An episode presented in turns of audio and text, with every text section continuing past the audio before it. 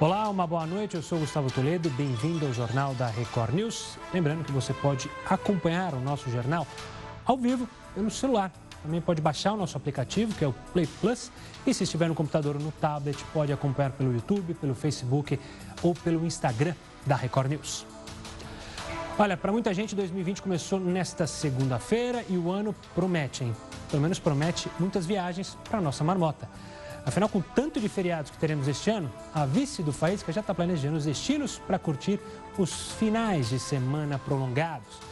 Os destinos, como você pode ver, são os mais diversos, mas não serão viagens a passeio, não. A Marmota segue com o plano de fundar o partido só dela, visando já as eleições de 2020. É o PMB, o Partido das Marmotas Buraqueiras, e para isso, as viagens são uma boa maneira de angariar militantes e também financiamento obscuros com alguns milionários. Vamos ver agora o destaque do portal R7, nosso site aqui. A gente abre a informação com o Brasil trabalha para não ficar refém da alta do petróleo. Essa é a, a afirmação do ministro Bento Albuquerque. Ele participou de uma reunião para discutir a disparada nos preços do petróleo pela crescente tensão no Oriente Médio. Essa reunião também estava presente é, o presidente Jair Bolsonaro. É claro, a tensão lá no Irã, entre Irã e Estados Unidos, mexe aqui com o Brasil. A gente vai falar muito sobre isso ainda neste jornal. Veja agora outras notícias para você saber de fato em que país vive. Fumaça de incêndios florestais da Austrália chega ao Chile e Argentina. Secretário de Defesa dos Estados Unidos nega a saída de militares do Iraque. Após tensão com os Estados Unidos, Irã anuncia que não vai cumprir acordo nuclear.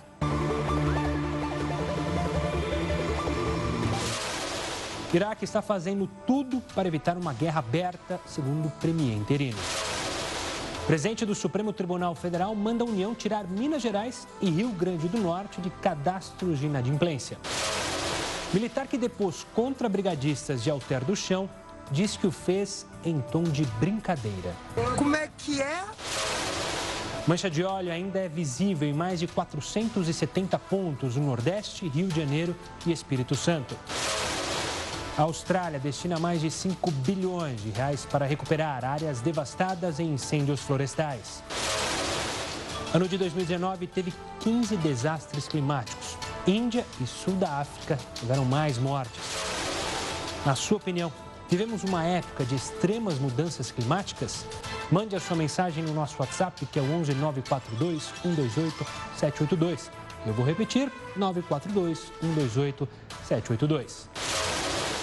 Número de cruzeiros pelo Brasil cresceu 12% na temporada 2019 e 2020.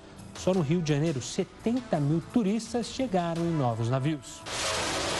Embraer entra em férias coletivas para preparar fusão com a Boeing. Construção civil deve gerar 150 mil empregos em 2020. Ministério da Justiça e Distrito Federal assinam um convênio para a reforma do Teatro Nacional. Ex-assessor de segurança de Trump diz que pode depor em julgamento de impeachment no Senado. Na Venezuela, Juan Guaidó mantém presidência do parlamento em sessão paralela. E a nossa imagem do dia é a tentativa de Guaidó chegar à Assembleia Nacional Venezuelana. Ele denunciou que a oposição foi impedida de acessar o local. O Comitê Olímpico de Tóquio lança pôsteres oficiais. São mangás, desenhos e até pinturas. Tem também mais uma entrevista com Heródoto Barbeiro sobre o futuro do emprego. O Jornal da Record News está em multiplataforma e por meio delas você pode nos cobrar a busca da isenção e a busca do interesse público.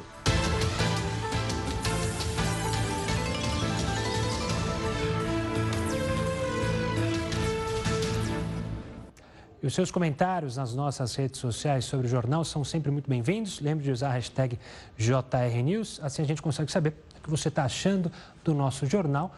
Então, Participe tanto pelo Twitter, Facebook e YouTube. Agora a gente vai com o mote do dia, o desafio do Jornal da Record News. Geralmente a gente traz aqui frases de grandes pensadores, hoje de Albert Einstein, grandes cientistas. Se você não consegue explicar algo de forma simples, você não entendeu suficientemente bem. É por isso que, vez ou outra, a gente sempre traz profissionais gabaritados para participar do nosso jornal e explicar e hoje teremos duas entrevistas, além da entrevista do Heroto, uma para falar sobre a confusão que começou o dia hoje com a história da ANAEL, da taxação, e também sobre o que esperar da nossa economia para 2020, logo, logo aqui no Jornal da Record News. Falando do cenário internacional, o governo da Austrália tenta combater os incêndios florestais com a liberação de 5 bilhões de reais. É uma tentativa para ajudar as regiões atingidas. Já foram confirmadas pelo menos 25 mortes em decorrência dessas queimadas. Mas será que esses incêndios chamam a atenção para uma possível nova era? Seria a era do fogo? Você vai entender melhor no texto da Damares Almeida. Na Austrália, foi provocado por uma combinação de fatores: os extremos climáticos e o cenário propício. A seca rigorosa e ondas de calor que bateram recorde devastaram florestas e os resultados foram 480 milhões de animais mortos. O ministro brasileiro do Meio Ambiente, Ricardo Salles, usou o Twitter para explicar que os incêndios de lá superaram em seis vezes a área de queimadas na Amazônia do ano passado. Mas, segundo especialistas, a comparação não é válida. E isso porque, ao contrário da Austrália, o fogo da Amazônia foi provocado em sua maioria pelo desmatamento legal, que queima áreas para limpar pastos e invadir a mata. O governo da Austrália disse que 5 bilhões de reais vão ser destinados a um fundo nacional para a reparação de danos causados pelos incêndios. 6 milhões de hectares foram devastados desde o início desta temporada de incêndios. E a época de incêndios tão recorrentes rendeu até livro. Na tentativa de explicar uma nova era, o historiador e especialista em incêndios florestais, o norte-americano Stephen Pine, lançou o livro Far A Brief History que traduzido para o português seria Fogo, uma breve história. Para nomear a era em que vivemos, ele usou o termo piroceno. O especialista afirma que os incêndios que acontecem ao redor do mundo em proporções cada vez maiores estão relacionados à ação humana. Estando na era do fogo ou não, é possível perceber que quando as florestas queimam, a humanidade é que sofre os prejuízos. O ano passado ficou marcado por ter pelo menos 15 desastres climáticos. Os danos são mais de 4 bilhões de reais. A Índia e o sul da África foram os locais que tiveram mais mortes. E é por isso que a gente pergunta hoje, na sua opinião, nós vivemos uma época de extremas mudanças climáticas ou para você não? Isso tudo é uma teoria, na verdade não temos esses problemas com o clima. A gente quer saber a sua opinião, sem julgamento aqui.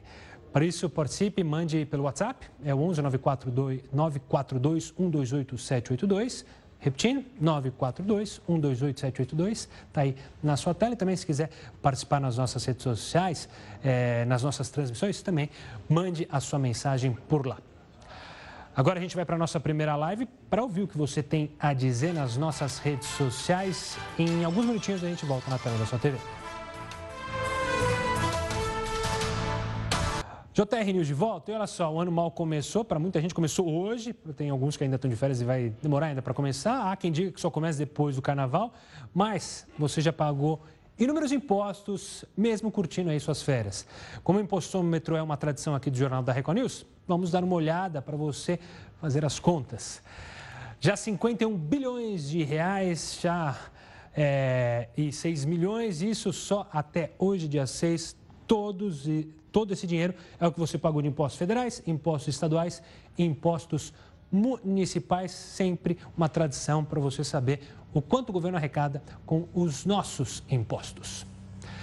E a primeira segunda-feira útil do ano fez muita gente pensar nos feriados de 2020. Essa volta para a realidade virou até meme na internet, veja só.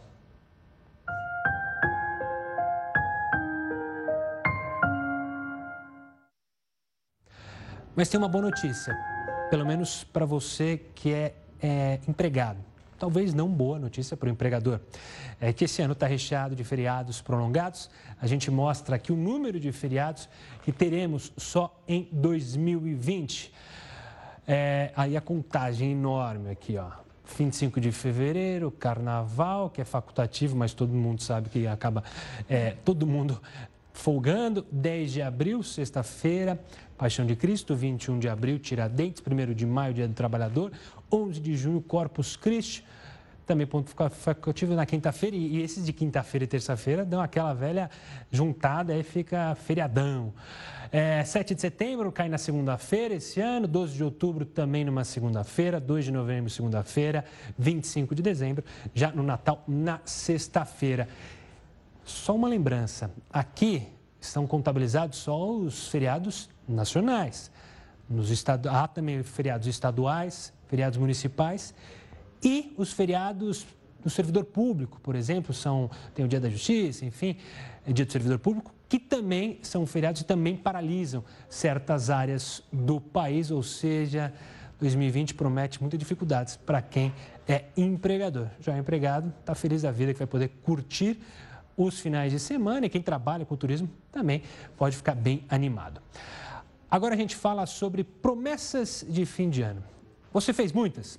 Especialistas dizem que é preciso seguir cinco passos para alcançar essas metas que você prometeu aí na virada. Juliana é coach, especialista em desenvolvimento humano. Ela explica que atingir uma meta pode ser uma tarefa mais simples do que se imagina. Para isso é preciso seguir cinco passos básicos. O primeiro deles é tirar os planos da cabeça e colocar no papel. Então, uma meta precisa ser muito específica: viajar para Paris até junho de 2020. Ter é, o trabalho de coordenador de vendas até setembro de 2020. Depois tem que filtrar essas metas. A sua meta for muito desafiadora, for muito grande, a dica é você diminuir, né, cortar essa meta em micrometas. Porque a cada avanço que você tiver, você vai sentindo que você está mais perto da sua grande meta. O terceiro passo é fazer um planejamento de rotina. Imaginar que você tem uma intenção de mudar seus hábitos alimentares e aí você vai precisar cozinhar todo domingo para você levar para o trabalho a sua comida. Então, a sua meta vai ser cozinhar todos os domingos a partir da data tal né, a minha comida para a semana. Em seguida, é preciso ter consistência. Consistência significa que eu vou fazer o que precisa ser feito hoje, amanhã e depois. Hoje, amanhã e depois. E por último, compartilhar os sonhos com quem você ama. Se seus amigos, a sua família, ao você compartilhar essa meta, vão te ajudar também a não se desviar delas ao longo do tempo. Olha só, a economia brasileira começa a dar sinais de recuperação. Mas o que será que a gente pode esperar para 2020? Quem vai analisar é Roberto Dumas, professor de economia do INSPER e também consultor. Dumas, obrigado por participar aqui conosco. Um Eu feliz, que agradeço. Um feliz 2020, já que eu não tive Feliz 2020. Dumas, explica para a gente por que, que há essa empolgação. Há analista aí acreditando que o Brasil fecha 2020 com um crescimento de acima dos 2%. Por que, que a gente tem esse cenário de empolgação com o nosso país? Veja, como você bem colocou, a empolgação ela tem que ser um pouco mais. Uh, pé no chão. Pé no chão. Porque é Óbvio que nós acabamos de 2015 e 2016, o PIB acabou caindo em, termos per capita, por, por número da população, caiu 9%. Depois crescemos 1%, 1,1%, esse ano deve dar 1,12%, ano que vem, quiçá, 2% a 2,2%. Puxa, mas nós estamos dobrando. Sim, estamos dobrando, porque 2 é melhor do que 1. Mas não há um motivo para regozijo ainda não é um motivo para regozijo. Por quê? Uh, alguns pontos positivos. Quais são os pontos positivos que a economia nós já endereçamos e já colocamos a coisa no lugar? Primeiro, a reforma da Previdência. Aí você fala, mas por que, que a reforma da Previdência foi importante? Veja, ninguém está querendo tirar o direito adquirido. Mas economia, o fato de você ter o direito adquirido não transforma as coisas infinitas. Não tem dinheiro. E aí a pessoa fala: não, mas é porque a taxa de juros é muito alta no tempo, por isso que a gente precisou da reforma da Previdência. Não, é o contrário. Confundem causa com consequência. A taxa de juro era alta porque a dívida do governo era alta, porque o risco para financiar essa dívida era alta. Então, eu, quando vou lá no Tesouro Direto, eu quero mais retorno, porque eu lembro do plano Collor, eu lembro da inflação, então isso me assusta. Tiramos essa espada de Damocles da cabeça. É necessário? É necessário, porém não suficiente. Taxa de juros baixou, vai ficar em 4,5%. Veja, estava 14%, foi para 4,5%. Dá um impulso já na economia. A inflação deve fechar em 3,6%, com tendência de alta. Já explico por que a tendência de alta. Depende que lado da conta você está. Uh, um dos principais problemas aí poderia não problema, depende de novo que lado você está da equação. A China. A China mudou o modelo de crescimento econômico, ela está consumindo muito mais. Isso é um fator estrutural. Fator conjuntural, eles estão com um bruta problema de febre suína africana que dizimaram mais de 200 milhões de porcos. Então, eles estão importando proteína animal da gente. Por isso que o preço da carne dá aquela pancada. E vai continuar. Isso veio para ficar. Para você repor toda essa população de porcos, aí vamos dizer, demora dois a três anos. Então o preço da carne vai ficar alto por um tempo, talvez arrefeça e vai bater na inflação. Então a inflação do ano que vem deve ficar entre 3,6% e 3,8%. E a minha meta é 4%. Então, estamos na meta. então nada vai acontecer, não estamos vendo nenhuma turbulência por enquanto na inflação. Aí você fala, por enquanto, por quê? Porque é importante dizer o seguinte: economia é uma ciência social. O que, que eu quero dizer com isso? O que eu estou falando hoje, muita gente acaba brigando. Você erra. Não, veja, muita gente, o economista, erra. Porque no ano de 2019, a projeção era o quê? Olha, eu acho que esse ano nós vamos bombar, vai dar tudo certo. Bum, acidente de Brumadinho. Um acidente de Brumadinho fez a indústria extrativista cair 15%. Depois, Argentina, bum, a indú... isso não estava no radar. A gente não esperava. Então, o que nós estamos falando hoje está valendo para hoje, assumindo que nenhum choque ocorra no meio do caminho. Mas voltando, juro controlado, taxa de juro controlado, melhor, taxa de inflação controlada, PIB deve crescer uns 2,1%, 2,2%, não mais do que isso. Estou ainda contando os pontos positivos. Setores que devem se beneficiar, sem dúvida nenhuma. É isso que eu queria entrar. Hum. A gente ficou anos é, dependendo do setor de serviços e agroindústria. Então, se tinha uma safra boa, o Brasil conseguia tirar a, o nariz do, da água. Quais são os setores que a gente pode acreditar que vão impulsionar o nosso país? De novo, o setor do agronegócio.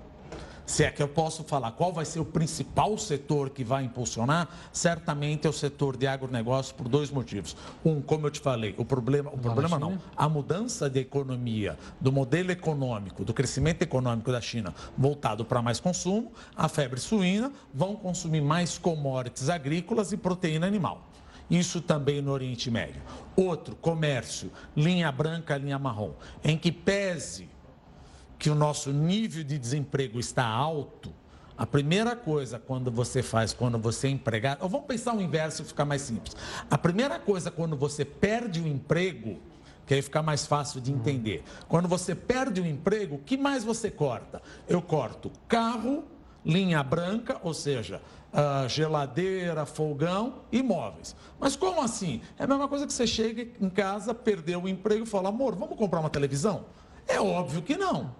Então, o inverso também é verdadeiro. Quando você sentiu que está seguro no emprego, você começa a melhorar o teu crediário e o comércio de linha branca, linha marrom e serviços tende a se beneficiar. Não vamos esquecer também da construção civil. Uhum. Construção civil, eu estou falando moradias. Não estou falando ainda infraestrutura, que isso ainda tem muito leilão e concessão. Por que moradia? O que, que impacta a moradia? O que faz alguém comprar uma casa? Primeira coisa, taxa de juro baixa. A taxa de juros de financiamento caiu drasticamente, a nossa taxa de juros básica está 4,5%. Segundo, a renda do trabalhador. Ah, mas a renda do trabalhador está subindo pouco. Sim, mas está subindo. Terceiro, vontade dos bancos de emprestar. Então, essas três coisas estão tá fazendo com que os fundos imobiliários e o setor de construção civil seja uma boa promessa para esse ano. O que eu não estou muito contente confiante, que aí não depende só da gente, depende do nosso vizinho Argentina, porque a Argentina está numa bruta recessão e muito provavelmente, pelas medidas que nós estamos vendo, a coisa vai piorar.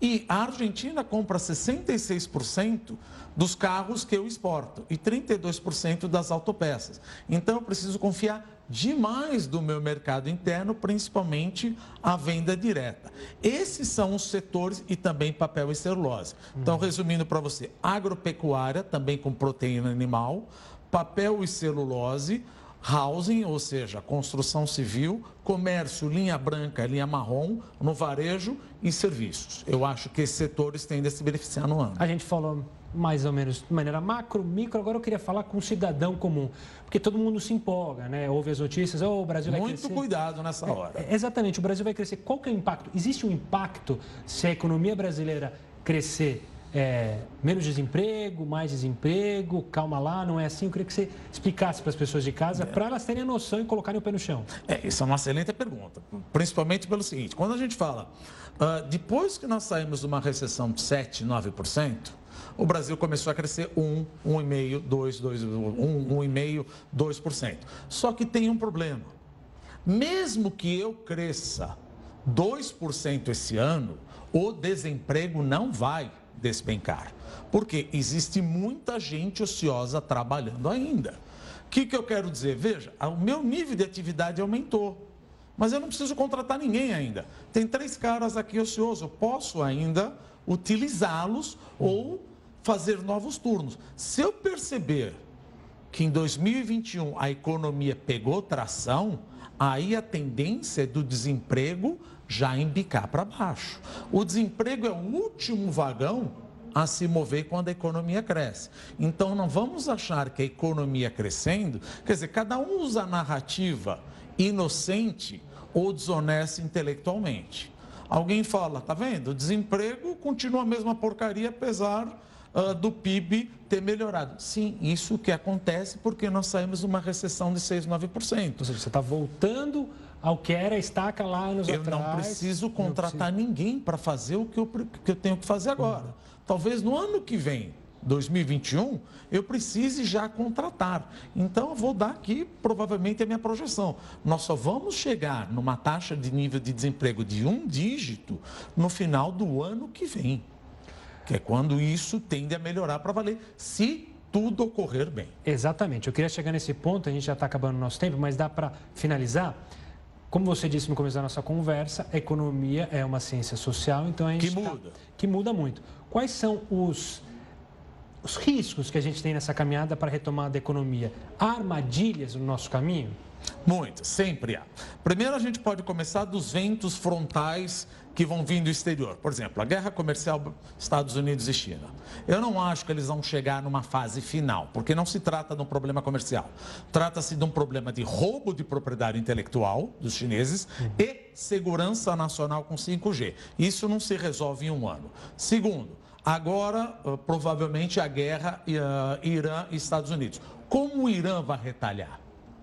Será que ele vai retalhar de uma forma contundente, que vai trazer o Iraque para a briga, que vai trazer o Hezbollah para a briga, que vai trazer o Iêmen e todo mundo para a briga? Olha, se isso acontecer, vamos fazer um nexo causal aqui, uma sinapse neural. Aí o preço do petróleo, ele sobe e fica. Se ele sobe e fica, quem vai brigar comigo? Os caminhoneiros. Então, veja, eu tenho de novo a espada de Damocles na minha cabeça.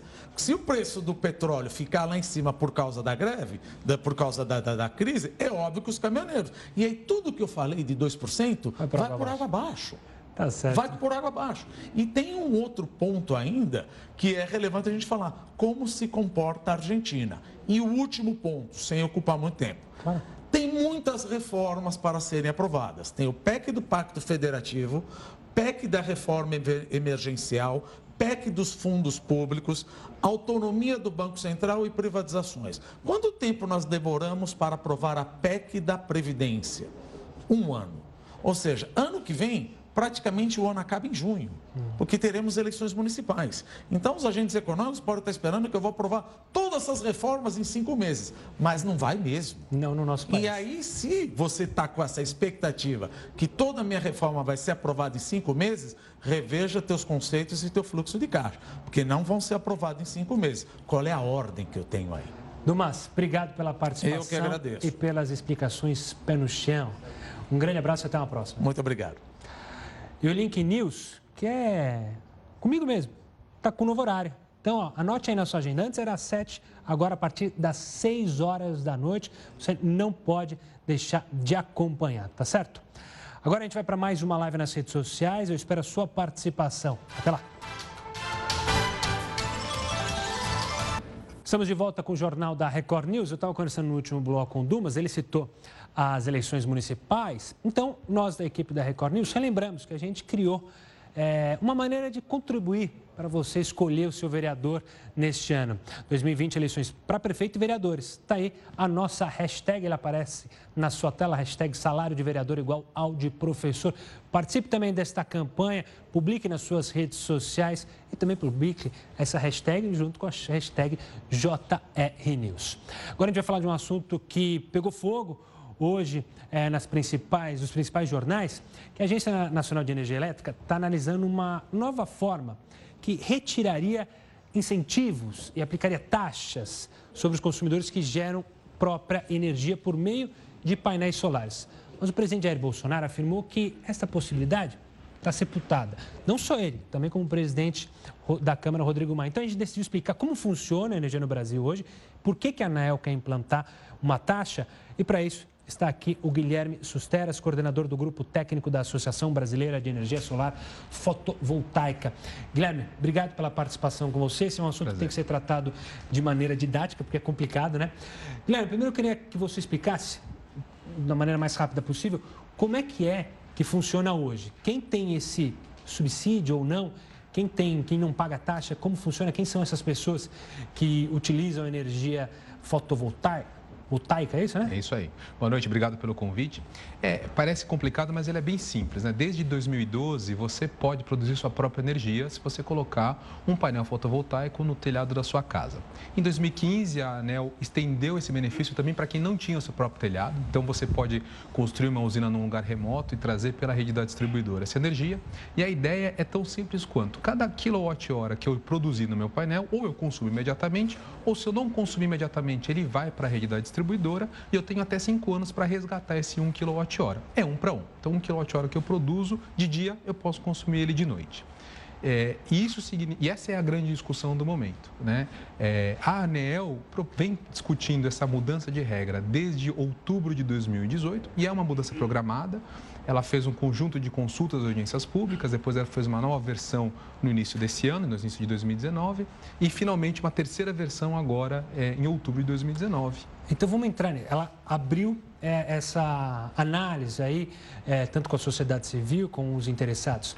E eu li que a energia solar, segundo a ANEEL, os cálculos que ela fez, eu queria que você explicasse esses cálculos, ela gera um bilhão de despesas para a ANEEL. E ela fala que nos próximos anos vai passar de 2 bilhões. Eu queria entender que conta que é essa que ela faz, por que, que esses valores são apontados para a ANEEL e se há necessariamente a necessidade de uma mudança. É, a discussão é que e quando você injeta esse 1 kWh, depois recebe de volta esse 1 kWh, o que a ANEEL diz é que você está usando a infraestrutura das distribuidoras sem, no entanto, estar pagando por isso. É, a questão desse 1 bilhão que a, que a, que a ANEEL calculou, ela tem um ponto fraco que ela diz o seguinte, quando você deixou de consumir 1 kWh da distribuidora porque você produziu seu próprio kWh, você deixou uma conta para trás. Né? Você é como se você tivesse deixado, como você não participa do pagamento por esse quilowatt-hora a mais, os outros consumidores têm que pagar por você. Qual que é o grande debate em relação a isso? isso? Esse mesmo argumento funcionaria, por exemplo, se você na sua casa resolve economizar energia e trocar uma lâmpada por uma lâmpada LED. Ou resolve trocar sua geladeira nível C por uma geladeira nível A do Procel, aquele selinho de economia de energia. Você também está deixando de consumir energia. E, no entanto, ninguém vai te acusar de, de estar sendo subsidiado porque você fez um investimento, numa lâmpada, numa geladeira, para consumir menos. Então, o grande debate é quanto é justo pagar e quando se deve fazer essa cobrança pelo uso da rede que a, geração faz quando você injeta de dia e consome à noite. Já que esse debate é o que prevalece, eu queria que você citasse exemplos, é que a gente sempre pode olhar para outros países, para o cenário internacional, de como funciona lá. Existe é, em outros países uma equação que tem atendido bem? Quais são esses exemplos? É, essa criação do Brasil, do, da, da, geração solar, não é criação nossa. Né? Esse foi um exemplo que foi trazido de fora. O exemplo mais bem sucedido no mundo é o exemplo do estado da Califórnia. Na Califórnia, eles viveram a regra que o Brasil tem hoje por 20 anos. Quando a capacidade. A regra aquela do a 1 regra um. atual, do 1 para 1. É, e que isso aconteceu? Isso aconteceu que o mercado se desenvolveu. Desenvolveu tanto, fez tão bem para a economia local e para tanto a economia é, para os consumidores, quanto para o meio ambiente, quanto para a tarifa das pessoas, que hoje na Califórnia você é proibido de construir uma casa se você não tiver um painel fotovoltaico no seu telhado. Ou seja, o governo da Califórnia percebeu o, o valor da geração solar fotovoltaica. E esse mercado se desenvolveu porque por 20 anos viveu é, a regra atual que a gente tem no Brasil. Depois de 20 anos lá na Califórnia, quando atingiu um nível de 5% da energia é, é, suprida dos consumidores pela energia solar. 5% de todo o estado. 5% de todo o estado. Tudo que é consumido. E olha que a Califórnia é, é, um estado, a gente fala que é um estado, mas é um estado que é um país. Uhum. Né? A economia da Califórnia, se ela fosse um país, ela seria a nona maior economia do mundo. Então a gente está falando de um estado robusto, Enorme. com bastante consumo. Então quando chegou a 5%, passou-se a criar uma tarifa e essa tarifa equivale a 10% do, da energia. Então, quando você injeta 1, você retira de volta 0,9. Então, 10% você paga pelo uso da infraestrutura das distribuidoras. E isso aconteceu depois de 20 anos, quando atingiu 5% da capacidade. Então, é, e você tem um outro exemplo, que é o exemplo da Espanha, que resolveu criar uma regra parecida com o que a ANEL estava estudando agora até, até o início desse ano, até o final do ano passado, no início desse ano, é, e o que aconteceu foi lá que a indústria solar morreu. Ninguém mais investiu em energia solar. E a gente viu a sua primeira notícia que você mostrou aqui do ministro Bento, falar como é que a gente vai fugir da dependência do petróleo. A resposta tá na, pode ser uma das respostas da solar fotovoltaica, como a eólica, mas vamos falar aqui da solar fotovoltaica. É, o que aconteceu? Imagine se a gente tivesse fundado essa regra e o ministro Bento dissesse que precisamos uma alternativa ao petróleo mas ninguém mais investe em energia solar porque a regra é tal que é inviável você investir próprio, na sua própria geração de energia. Então, qual o grande alerta que a gente faz? Tem, tem exemplos internacionais bons, como a Califórnia, e tem exemplos internacionais ruins, como o da Espanha. A gente tem a chance de aprender com esses exemplos e criar no país uma regra que seja sustentável e que cobre o valor certo no momento certo. Pelo que eu entendi é, da sua fala, Guilherme, a gente tem que tomar cuidado nessa mudança. A gente tem um mercado que pode crescer, né? São só, é, não chega a 200 mil o número de usuários é, dessa energia. Mas houve a preocupação hoje, tanto o presidente é, Jair Bolsonaro foi prontamente falar que não ia haver taxa, taxação, só que aí eu quero uma pergunta é, é, sobre a burocracia. Se a ANEEL decidir que vai taxar da maneira como está sendo proposta, 1 para 0,6, isso Depende do Congresso? Não depende? É uma decisão só dela? Como vai funcionar isso? É, acho que essa, essa repercussão que chegou ao, ao, presidente, chegou ao presidente das duas casas, tanto do Senado quanto da Câmara, mostra quão democrático e popular é a energia solar. É, de fato, a ANEL, como o próprio presidente disse, tem autonomia para definir uma regra e a mudança da regra atual. Entretanto, o Congresso Nacional e o presidente da República, por um projeto de lei, uma medida provisória, mas seguramente via, via Congresso Nacional, tem é, o direito e, e, tem a legitimidade de propor uma política pública que estabeleça uma regra diferente e a ANEL, hierarquicamente, ela tem que obedecer o que o Congresso Nacional. Então, do jeito que está hoje, a ANEL tem poder para definir a regra que ela bem entender, no limite. É, mas o Congresso Nacional, ela, é, representantes eleitos pelo povo, tem o poder de definir uma política que sobressaia, que vá acima do que a ANEL, e aí sim a ANEL vai ser obrigada a seguir o que o Congresso Nacional determinar ela. Mas hoje, do jeito que está hoje, a ANEL tem total liberdade para fazer como ela bem entender. Guilherme, obrigado pela participação e pela explicação bem didática e detalhada sobre como funciona um tema que é, esquentou hoje nas redes sociais e em, toda, em todo Brasília. Guilherme, até uma próxima. Obrigado, um prazer. Um grande abraço. Olha, a gente volta no cenário internacional. No Irã, milhares de pessoas se despediram do general morto Qassem Soleimani. A filha dele jurou vingar o assassinato do pai. A segunda semana do ano em Teherã começou de luto e com uma multidão nas ruas em homenagem ao general Qassem Soleimani, morto na última sexta-feira pelo exército americano. Enquanto a multidão chorava a morte do comandante militar, considerado um herói de guerra, a filha dele prometeu vingança. Como meu pai disse, Trump é um apostador, tem um plano maléfico para separar e criar discórdia entre as duas nações do Irã e do Iraque, mas com o erro estratégico de derramar sangue de dois grandes batalhadores. Ele misturou o sangue de dois grandes guerreiros, Abu Mahdi e Raj Qassem, o que causou a histórica unidade entre as duas nações e o eterno ódio pelos Estados Unidos. Visivelmente emocionado, o Ayatollah Ali Khamenei fez uma breve oração diante dos corpos do general e de outros cinco mortos na operação de sexta, entre eles o iraquiano Abu Mehdi al-Muhandis, número 2 da coalizão paramilitar pró-Irã Rashad al-Saab. Soleimani era o arquiteto da política expansionista do país no Oriente Médio e chefe da força Al-Quds da Guarda Revolucionária do Irã. Sua morte provocou uma escalada das tensões entre Teherã e Washington. E olha, o Heródoto Barbeiro, como você bem sabe, está de férias. Mas ele sempre dá um jeitinho de participar aqui conosco, pois hoje ele mandou um vídeo sobre o assunto mais falado do mundo neste momento, o Irã. Então vamos ver mais uma aula do professor. Pessoal, estou bem perto aqui do Irã. Na verdade, estou na Índia, mas mais ou menos perto da fronteira do Irã. Como o Irã é o assunto mais falado no mundo nesse momento, especialmente aqui na Ásia e aqui na Índia, onde eu me encontro nesse momento. Por que razão? A Índia é um país nuclear, como você sabe. Aqui, no, aqui perto tem o Paquistão, que também é outro país nuclear. E o que é que o Irã está prometendo? Dizendo que ele vai romper o chamado acordo nuclear que ele fez com os Estados Unidos e com as nações da Europa e vai voltar a enriquecer urânio. Em outras palavras, ele poderia ter num curto espaço de tempo uma bomba atômica, o que poderia desequilibrar as regiões dessa região onde eu estou: Índia, Paquistão e depois o Irã como estado nuclear. A crise é bastante forte, especialmente aqui nessa região do mundo, mas eu vou estar aqui para dar outro detalhe para você. Até mais, pessoal. Valeu, professor. Como ele disse, ele sempre participa e vai participar mesmo durante as férias. Agora vamos conferir o nosso resumo com as principais notícias do dia. Após tensão com os Estados Unidos, Irã anuncia que não vai cumprir acordo nuclear.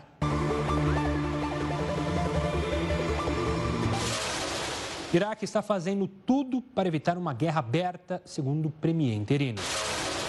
Presidente do Supremo Tribunal Federal manda a União tirar Minas Gerais e Rio Grande do Norte de cadastros de inadimplência. Militar que depôs contra brigadistas de Alter do Chão diz que o fez em tom de brincadeira.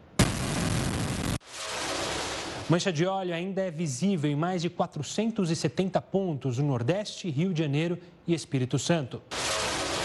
A Austrália destina mais de 5 bilhões de reais para recuperar áreas devastadas em incêndios florestais. O número de cruzeiros pelo Brasil cresceu 12% na temporada 2019 e 2020. Só no Rio de Janeiro, 70 mil turistas chegaram em novos navios. Embraer entra em férias coletivas para preparar fusão com a Boeing. Construção civil deve gerar 150 mil empregos em 2020. Ex-assessor de segurança de Trump diz que pode depor em julgamento de impeachment no Senado. Na Venezuela, Juan Guaidó mantém presidência do parlamento em sessão paralela. E a nossa imagem do dia é a tentativa de Guaidó chegar à Assembleia Nacional Venezuelana. Ele denunciou que a oposição foi impedida de acessar o local. O Comitê Olímpico de Tóquio lança pôsteres oficiais. São mangás, desenhos e até pinturas.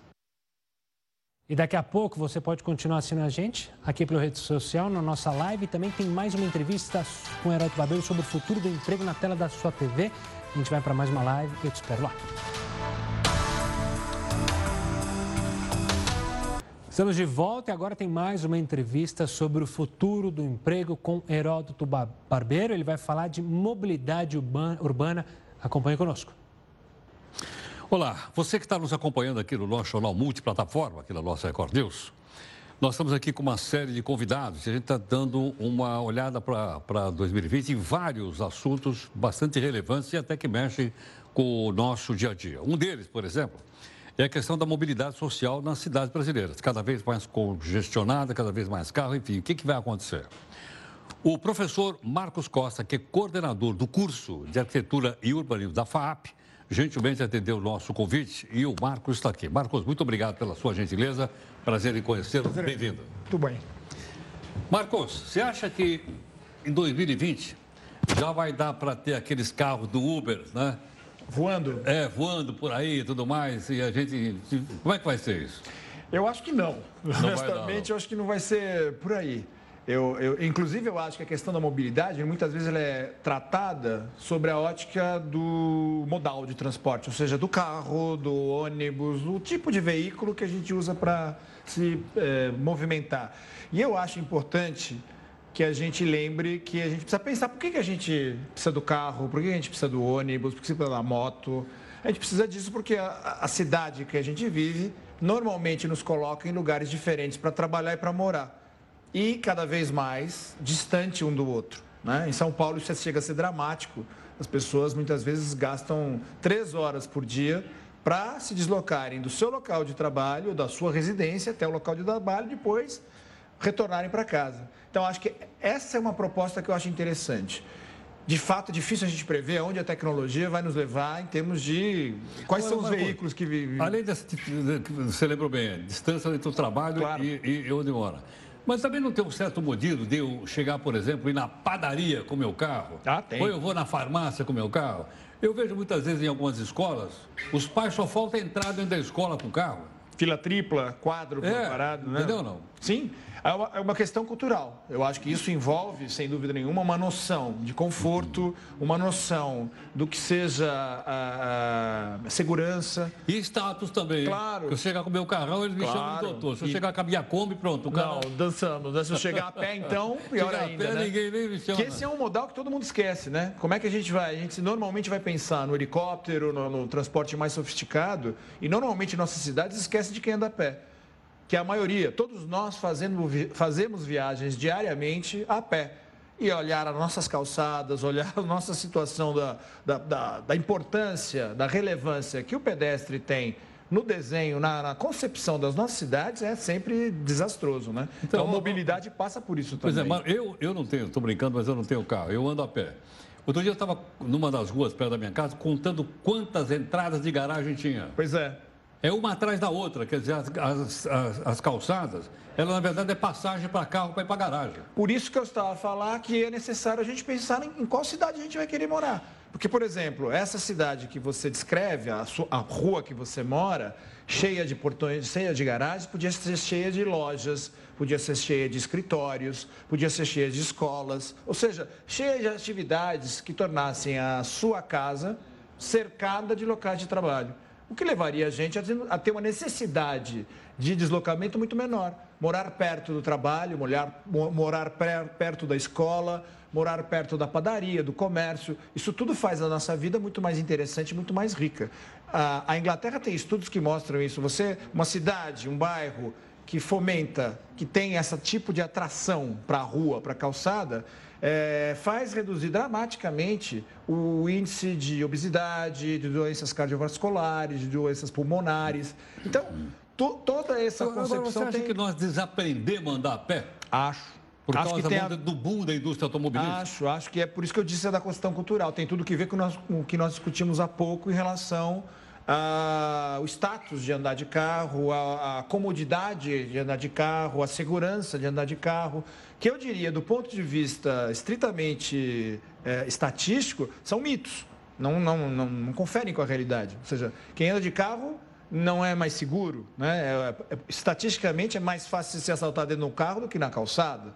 É, não é mais confortável. Né? Há estudos que mostram que você, ao andar de automóvel, especialmente em uma cidade como a nossa, de trânsito intenso, os engarrafamentos produzem. É como se você fumasse um cigarro a cada tempo que você fica na. É como se estivesse inalando produtos tóxicos. Então, é uma, são uma série de conceitos é, que não são, é, não têm rebatimento com a realidade, mas que estão disseminados na nossa sociedade. Então, sim, concordo com você. Acho que desaprendemos não só a, a andar a pé, mas principalmente porque a gente aprendeu errado que andar de carro, andar de transporte mecanizado seja melhor do que andar a pé.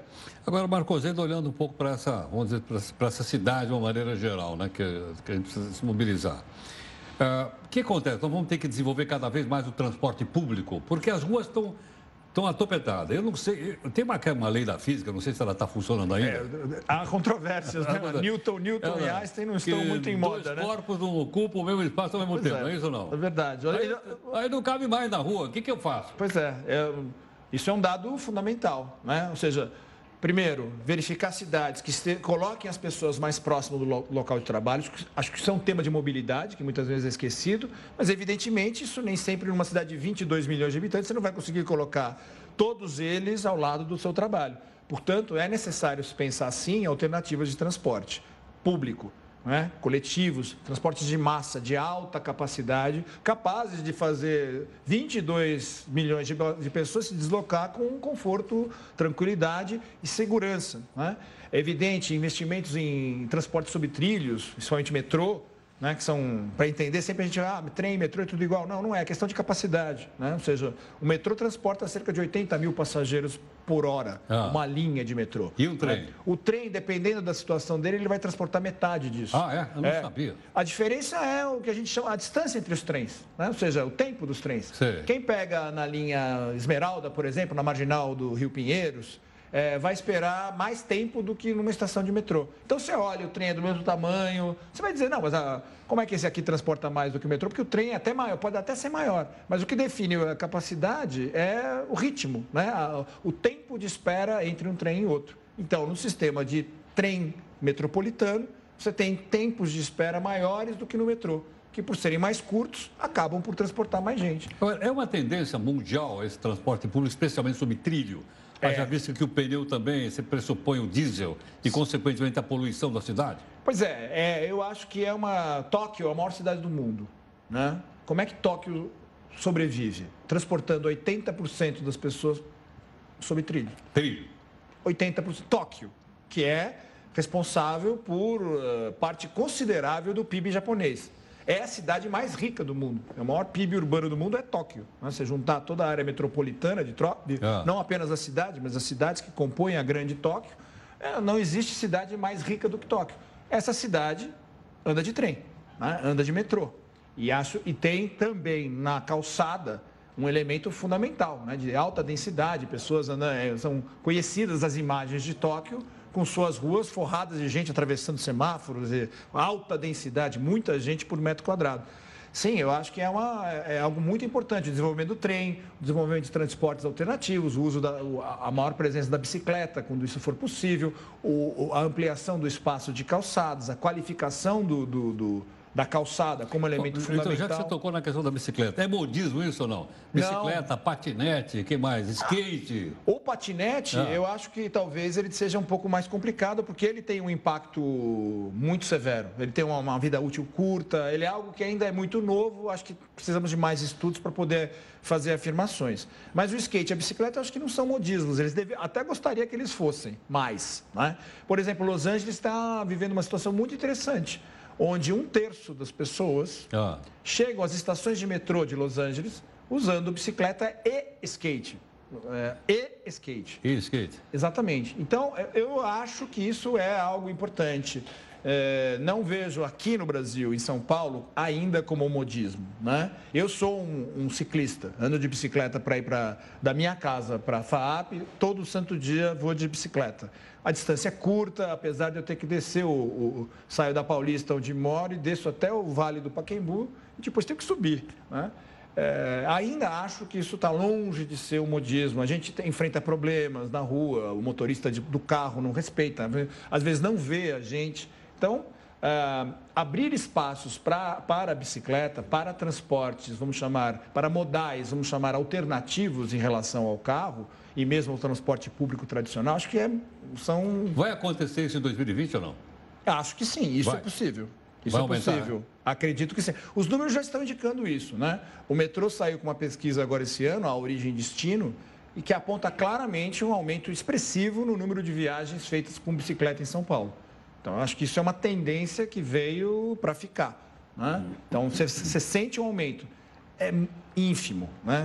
É um percentual ainda muito baixo em relação ao, ao montante total de viagens feitas na cidade. Não, a cidade de São Paulo tem o quê? 11 milhões de habitantes? Só a, a cidade? cidade? tem, mas a região metropolitana nós estamos falando do dobro disso. Né? 20, 22, 22 milhões de habitantes. Então, É, os números em São Paulo, né? você falar que 500 mil viagens são feitas, que eu, eu não lembro exatamente qual era o número, mas enfim, o número ainda é muito baixo. De, o seu número isolado parece muita coisa, mas ainda é pouco significativo. Proporcionalmente. Exatamente, exatamente.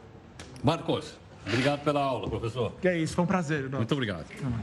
Professor Marcos Costa, coordenador do curso de Arquitetura e Urbanismo da FAP. Está aí, portanto, uma visão bastante clara, bastante simples, inteligente, né? A respeito de cidades, de uma maneira geral, tomando como exemplo aqui a cidade de São Paulo. Eu creio que dá para a gente ter uma ideia também de outras cidades do Brasil, né? que vivem completamente paradas e precisam, como ele explicou agora há pouco, de mais transporte público e mais, hein? E, viu, eu não sabia um monte de coisa que ele explicou agora. Pô, 80%, 80 da população de Tóquio, não sabia. Que é a maior, maior per capita do mundo, também não sabia. E é em cima de trilho, ok? Não? Isso faz parte aqui dessa nossa série que você está acompanhando aqui no nosso jornal multiplataforma. Vamos lá. E o Jornal da Record News fica por aqui, mas você pode continuar com a gente na live que acontece no Facebook, Twitter e Instagram da Record News. Nosso encerramento é a música de Elton John, que ganhou o Globo de Ouro deste ano como melhor canção original. Essa premiação serve como um termômetro para o Oscar. Tchau, tchau.